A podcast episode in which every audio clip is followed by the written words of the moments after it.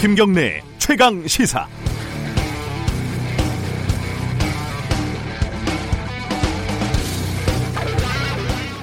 전두환 전 대통령의 부인 이순자 씨가 새해 첫날 언론에 등장했습니다. 대한민국 민주주의의 아버지는 자신의 남편 전두환 씨라는 황당한 주장을 폈습니다. 5.18 광주 민주화 운동과 관련해 명예훼손 혐의로 재판을 받고 있는 것도 일종의 코미디라며 판단은 역사에 맡기자고 말했습니다. 표현의 자유가 보장된 대한민국에서는 팥으로 매주를 쓴다고 해도 말릴 방법이 딱히 없습니다. 하지만 자유에는 책임이 따른다는 건 초등학교 교과서에도 나오는 말입니다. 거짓말로 누군가의 명예를 훼손했다면 법정에서 시비를 가려서 합당한 처벌을 받으면 되고 추징금 천억 원과 세금 9억 8천만 원을 내지 않았다면 역시 합당한 절차를 따르면 됩니다. 지금껏 그야말로 아무 말, 아무 행동으로 수많은 피해자들에게 상처를 주고 현행법도 제대로 지키지 않았던 사람들이 역사적 평가와 민주주의를 운운하는 건 이순자 씨 말 맞다나 코미디 중에 아주 저급한 코미디가 아닐 수 없습니다. 2019년 1월 2일 김경래 최강 시사 시작합니다.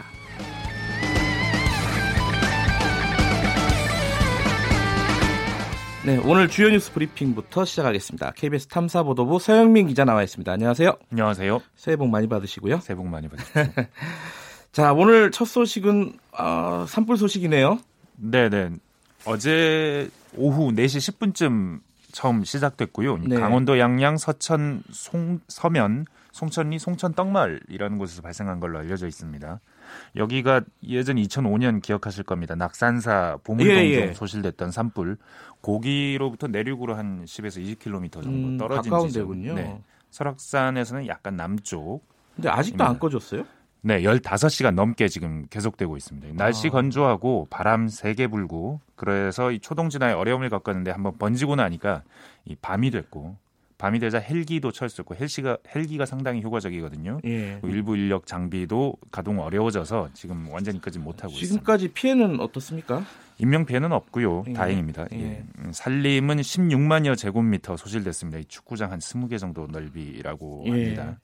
불길이 능선 따라서 인근 마을을 향해 번져가지고요. 이 송천 마을 주민 등 140여 명이 마을 회관, 초등학교 등으로 긴급 대피했습니다. 야, 이 새해 첫날부터 굉장히 놀라셨겠네요, 주민들은. 자, 네. 이게 확산되고 있는 겁니까? 아니면 대략 진화가 되고 있는 겁니까? 일단 어때요? 뭐 밤에 한 소방대원 그리고 산불 진화대원 한 500명 정도 투입해서 네. 방화선을 네. 구축했다고 합니다. 번지지 않도록. 그래서 일단은 지금 그렇게까지 번지고는 있지는 않고 다행히 바람도 좀 잦아들어서 초속 4m 안팎 아주 강하지는 않다고 합니다. 네. 이 그래서 지금은 뭐 좀 지침 주춤하고 있는 상태고 이제 7시 이제 조금 전입니다. 이제 대규모 인력이 낮이 되면서 투입이 됐습니다. 음.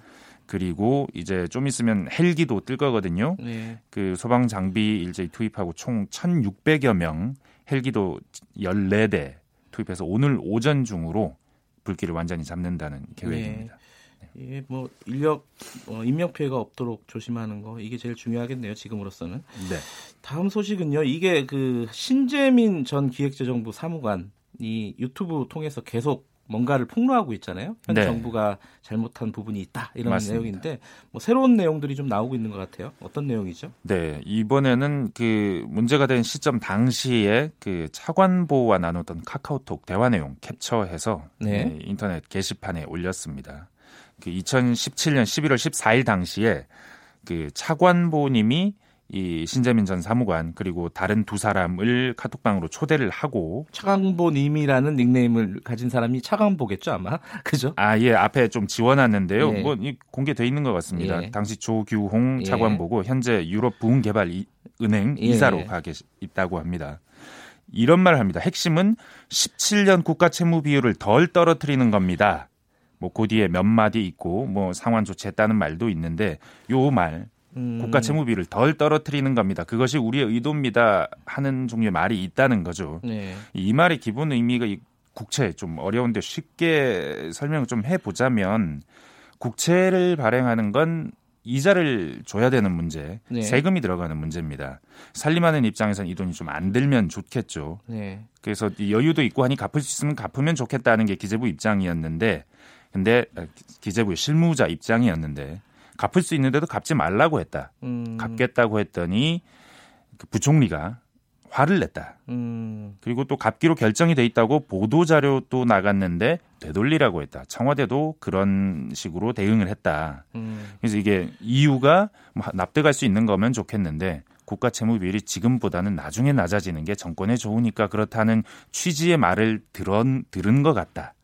이게 신재민 전 사무관의 얘기는 네. 당시에 이 채권을 자꾸 발행을 해가지고 일단은 국가 채무비를 늘려놓고 나중에 갚아 나가면은 그게 정권에 도움이 되니까 지금은 막 갚지 마라 뭐 이런 거잖아요. 단순히 얘기하자면 예, 뭐 그렇습니다. 그런 네. 그런 내용인데 근데 이제 기재부 입장은 뭐예요? 결과적으로는 어떻게 됐다는 거죠 이게? 뭐 간단하게 말하면 그러지 않다, 그렇지 않다. 음. 예, 신 사무관의 말이 전 사무관의 말이 틀렸다. 음. 그래서 우리는 검찰 고발한다. 그러니까 이- 추가 발행을 하긴 했어요, 안 했어요? 결국은? 아, 안 했습니다. 음. 예, 그 논의의 과정이 지난한 논의의 과정이 있었는데 그래서 기재부 입장은 그거에 결과적으로 추가 발행 안 했다. 음. 아주 그 어떤 내부적인 치열한 토론이 있었고 사무관이나 실무자들이 그런 말은 했지만 그리고 청와대는 반대 의견을 냈긴 했지만 네. 결과적으로 안 했다. 그러니까 청와대가 추가 발행을 하자고 계속 얘기했는데 결과적으로는 안 됐는데 네. 이 신재민 전 사무관은 네. 그렇게 어, 압박을 한 게 청와대가 압박을 한 것 자체가 문제다 이런 취지인 거죠 지금. 압박을 할 수는 있다. 예. 다만 그 이유가 그 실무자들이 납득이 가는 것이어야 음. 하는데 오케이, 그게 예. 지금 말고 나중에 비율을 낮추는 게 유리하다. 이런 건 납득할 수 없다 이겁니다. 그래서 검찰 고발을 하겠다는 거고요 지금 기재부 입장에서는요. 네, 그렇습니다. 뭐 이런저런 그 대응을 내놓고 있습니다. 예. 그, 그 전에도 어, 몇 가지 이제 폭로를 하지 않았습니까? 맞습니다. KTNG 사장 인사에 부당하게 개입하려고 했다. 예. 서울신문 사장 인사도 예. 문제가 있었을 수 있다. 뭐 예. 요 관련된 내용을 직접 챙기더라. 이런 걸 내가 봤다. 이게 앞으로 추가적인 네. 폭로나 이런 게 좀 있을 것 같은 분위기죠. 지금 신재민 전 사무관 네. 얘기하는 거 보면요. 애초에 유튜브 영상하고 모, 모교 홈페이지에 게시를 할때 네. 앞으로 계속 하겠다라고 했고 네. 또 최근에 또 기재부 관련 영상 한 10개 정도 올릴 거다라고 네. 했거든요. 네. 그리고 여러 건의 업무를 겪으면서 문제가 있다고 느껴서 나왔 나왔다라고 이미 말했고 네. 그러니까 뭐 다른 여러 건이 나오건 아니면 음. 기존 건들에 대한 추가 자료나 증거 제시가 나오던 이렇게 끝날 것 같지는 않습니다. 예, 좀 지켜봐야 될 것 같고요. 네. KBS에서 여론조사했죠. 국정 지지도 이런 것들이 쭉 나왔는데 간단하게 좀 짚어보죠. 네, 뭐 지난 기간 동안 잘했냐, 이뭐 지금 잘했, 잘하고 있냐가 아니고 지난 기간 동안 잘했냐 하는 조사를 했더니 55% 잘했다고 합니다. 다른 조사들에 비해서 상당히 높습니다. 과반이 넘으니까요. 예. 근데 KBS가 똑같은 조사를 세 차례 해 왔는데 예. 그걸 보면 83, 72, 55 이렇게 뚝뚝뚝 떨어집니다. 예. 뭐 추세는 명확한 것 같고 이거 뭐 크게 다른 여론조사들과 다른 것 같지는 않습니다. 예. 잘한 건 외교 적폐 청산 복지 요런 분야고 앞으로는 일자리 문제에 집중해야 된다. 그러고 못한 건 경제 정책. 남북 관계는 더 좋아질 거라고 보는 국민들이 더 많은 것 같아요.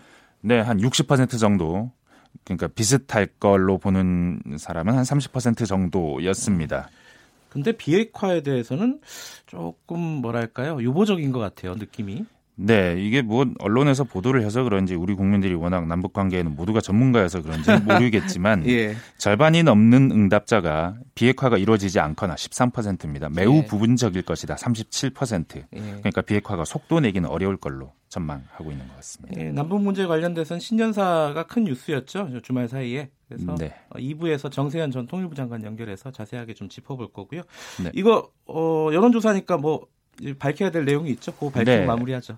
앞에 그 국정 지지도 예. 한국 리서치에 KBS가 의뢰해서 그 지난해 이틀간 유무선 전화조사 네. 그 표본 오차 95%의 신뢰 수준 플러스 마이너스 3.1% 포인트고요. 예. 남북 관계는 그 방송문화연구소가 저희 방송문화연구소가 예. 역시 또 나흘간 인터넷 설문조사를 진행을 했고요 지난해 예. 표본 오차 95% 신뢰 수준은 플러스 마이너스 2.98% 포인트입니다. 네, 여기까지 듣겠습니다. 고맙습니다. 네 감사합니다. 자, 탐사보도부 서영민 기자였습니다. 자, KBS 일라디오 김경래 최강 시사 듣고 계신 지금 시각은 7시 35분으로 향하고 있습니다.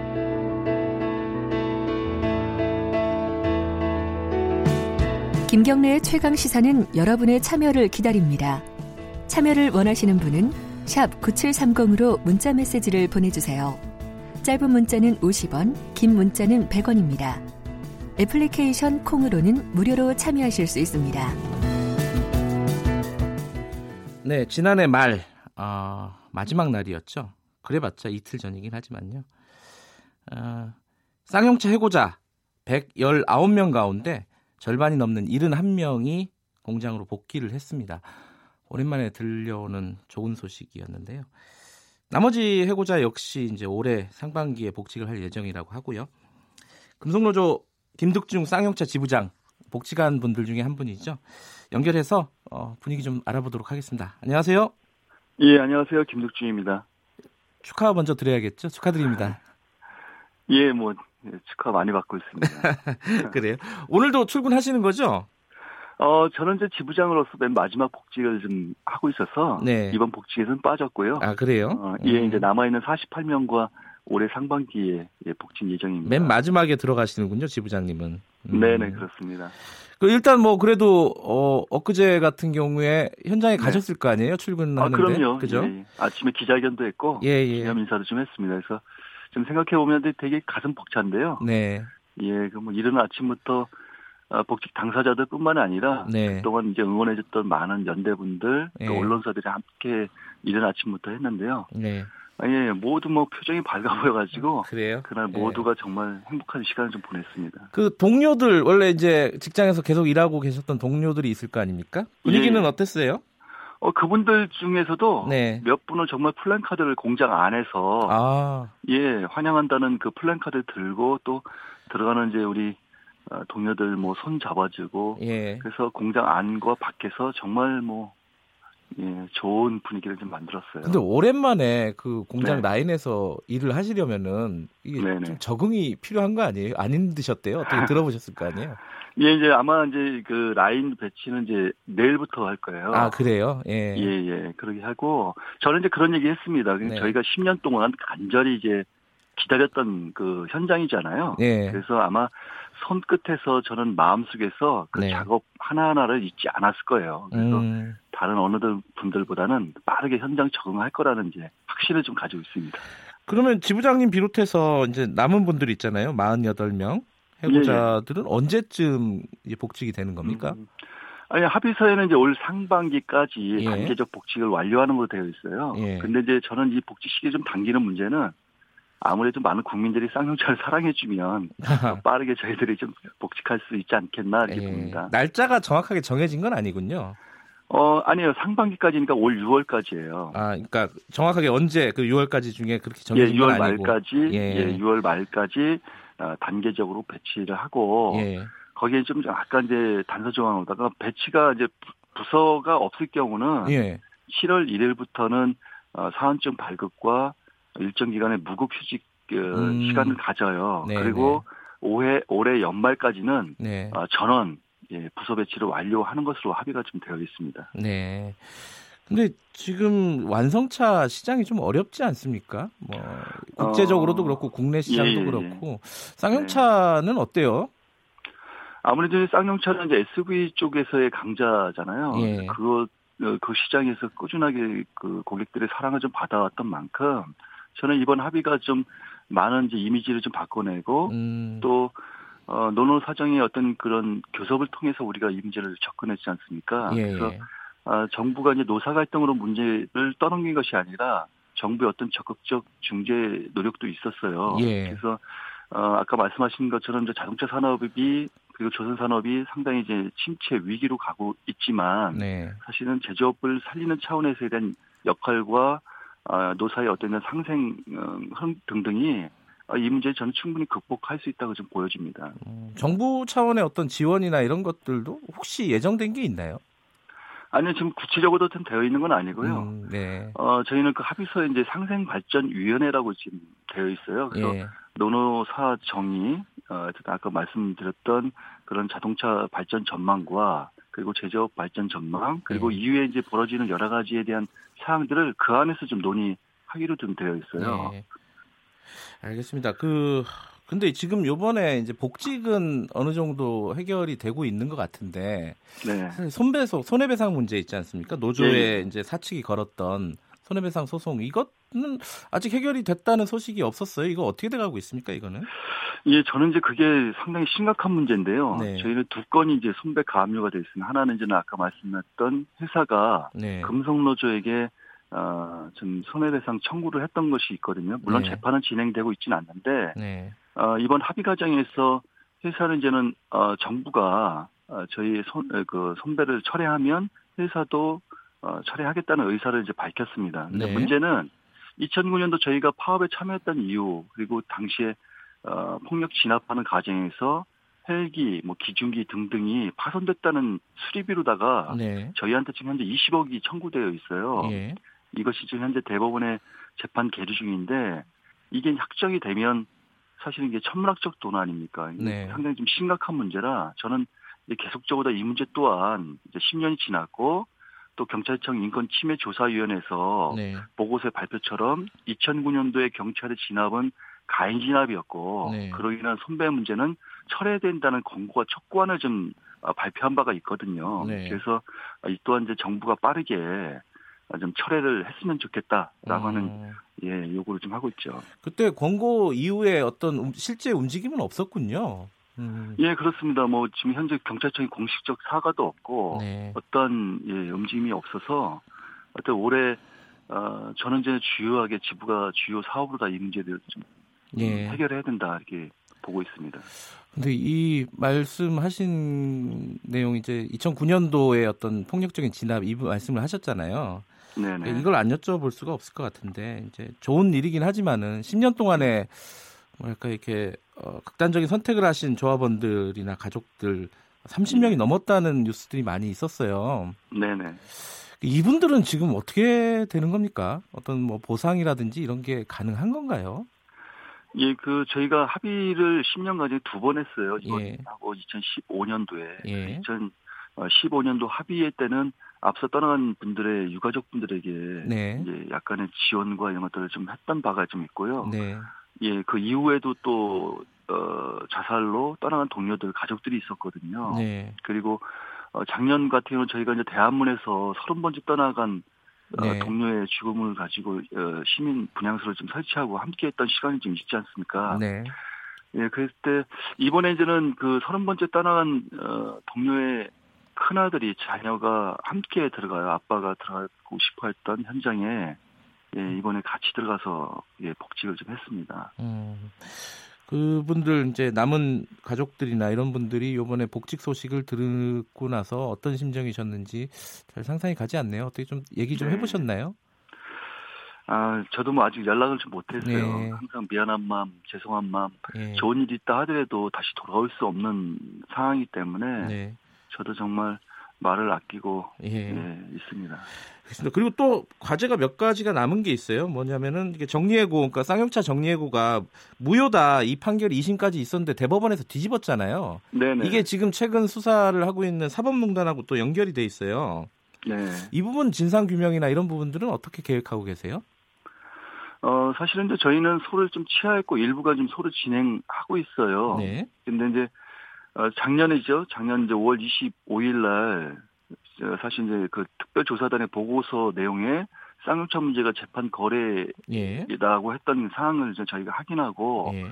이 문제에서 좀 논의했던 것은 이 문제가 쌍용차 문제를 좀 넘어서서 음. 지금 현재 많은 노동 현안 문제가 네. 아, 재판 중이고 있고 앞으로도 이제 재판이 지금 진행될 것으로 보여지는데 네. 이것을 바로 잡아내는 것이 네. 상당히 중요하다. 음. 마지막 정의 보루라고 하는 사법권이 네. 이렇게 어, 정부의 재판 거래했던 이 문제는 심각하다. 네. 그래서 쌍용차 문제 좀 넘어서서 이것을 바로 잡는 것이 상당히 중요하고 그러는 과정에서 우리가 어떤 이 문제에 대해서 다시 재심이든 여러 가지 사항이 있다라면 그건 그때 추진해도 아, 되겠다. 근데 시급한 것은 네. 이 사법농단의 문제에 대해서 이해 당사자인 쌍용차 지부도 네. 함께 많은 사건들, 많은 내용들이 거기에 같이 있지 않습니까? 네. 그래서 이분들과 지금 현재 아, 차분하게 함께 공동 대응을 좀 하고 있어요. 예.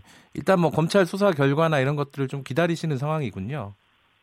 예, 아무래도 뭐 지금 그걸 기다리고 있고 네. 또 나름보다는 저희들이 요구할 거 요구하면서 같이 공동 대응을 하고 예. 있습니다.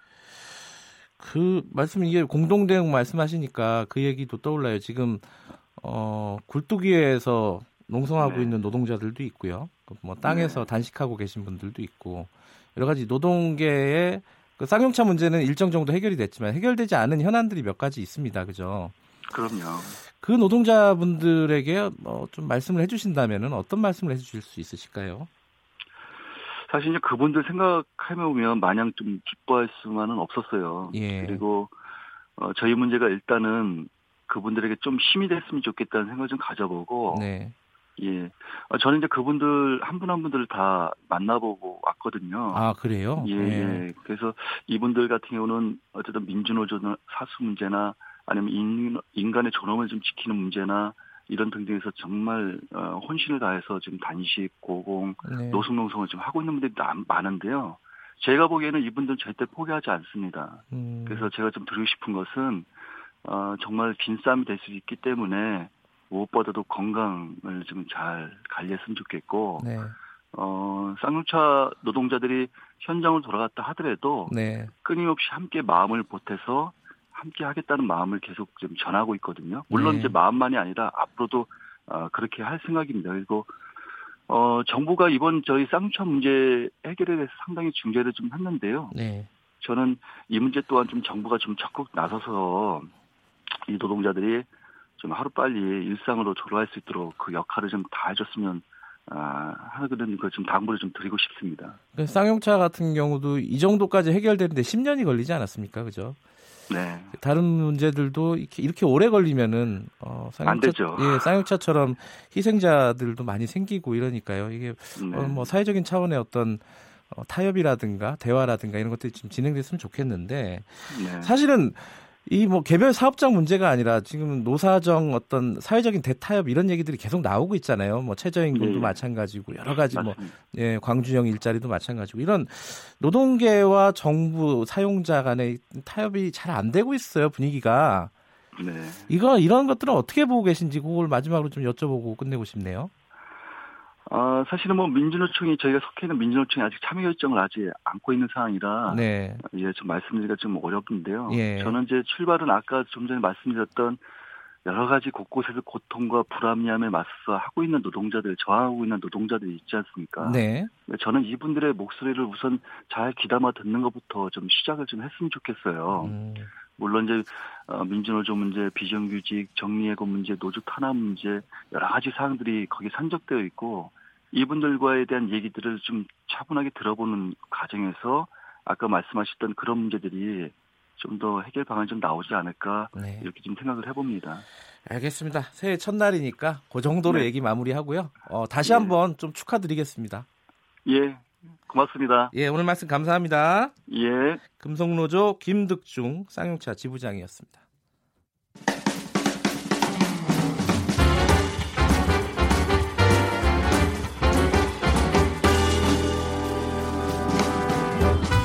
여러분의 아침을 책임집니다. 김경래의 최강 시사. 가장 핫한 스포츠 소식을 가장 빠르게 전달해드리는 최강 스포츠. 오늘 2019년 첫날도 KBS 스포츠 취재부 김기범 기자 나와 있습니다. 안녕하세요. 새해 복 많이 받으십시오. 예. 네. 새해 복 많이 받으시고요. 앞에서 쌍용차 얘기도 좀 좋은 소식이었는데 네. 스포츠에서도 좋은 소식으로 하나 출발해 보죠. 손흥민 선수가 또 골을 넣었다면서요? 새해 첫 경기부터 그러니까 네. 영국은 그 오늘 새벽이요. 1월 1일이더라고요. 아, 1, 월 1일 첫 경기부터 음. 골 소식 전해왔습니다. 네. 한골 도움 한 개. 아 도움도 있었어요. 네, 네. 그렇습니다. 그 골 장면 보셨는지 모르겠는데요. 아직 못 아, 봤어요. 정말 네. 감각적인 네. 그 수비수와 골키퍼를 그 타이밍을 빼앗는 한 템포 빠른 오른발 슛. 아. 그게 이제 템포가 늦었으면 아마 수비수 발에 걸리거나 음. 골키퍼가 막을 수 있는 슛인데요. 그 타이밍을 또 뺐더라고요. 한 반 템포 정도. 예. 정말 손흥민 선수의 절정의 기량을 확인할 수 있었던 골 장면이었고요. 최근에 골을 굉장히 많이 넣었잖아요. 그렇습니다. 한 몇 골 됐죠, 이제? 리그 7경기에서 7골 넣었으니까요. 뭐 매 경기 한 골씩 뽑아내는 약간 과장해서 표현하면 메시, 호날두 수준으로 지금 그 시즌 11호 골째가 예. 기록이 됐습니다. 예. 이 골에 힘입어서 토트넘이 또 오늘 카디프 시티를 3대 0으로 이기면서 리그 2위로 또 한 단계 올라섰고요.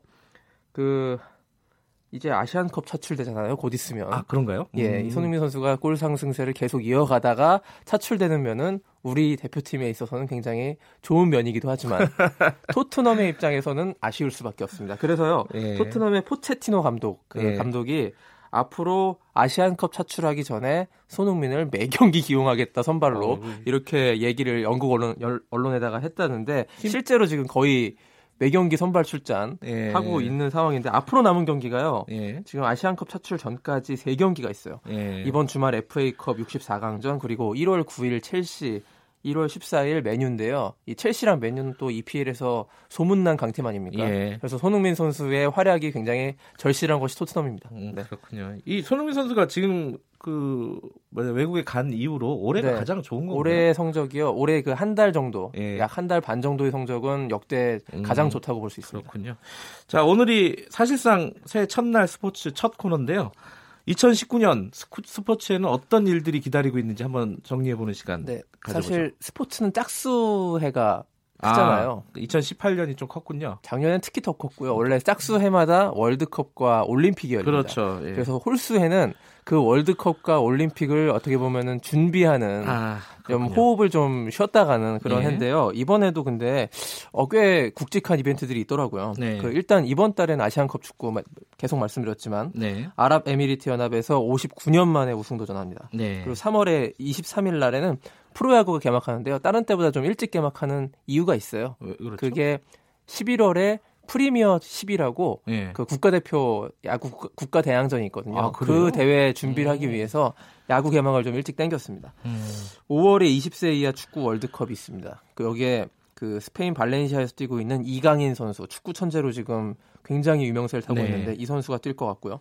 7월에는 우리나라 광주에서 세계 수영 선수권 대회 이게 가장 큰 대회라고 볼수 아, 있겠습니다. 그래요? 음. 10월에 전국체전이 이제 100회째를 맞게 됩니다. 그래서 서울에서 열리거든요. 그래서 야. 굉장히 큰 규모의 예. 어, 전국체전이 열리지 않을까. 지금 평양 서울 공동 개최 안까지 나왔었는데 지금 일단은 지금 들어간 상태인데 어떻게 남북 관계의 변수에 따라서 이것도 변화할 가능성이 있습니다. 같이 하게 되면 굉장히 큰 이벤트가 엄청나게 되겠네요. 올해 네. 가장 큰 이벤트는 전국체전이 되는 것이겠죠. 예. 그러면.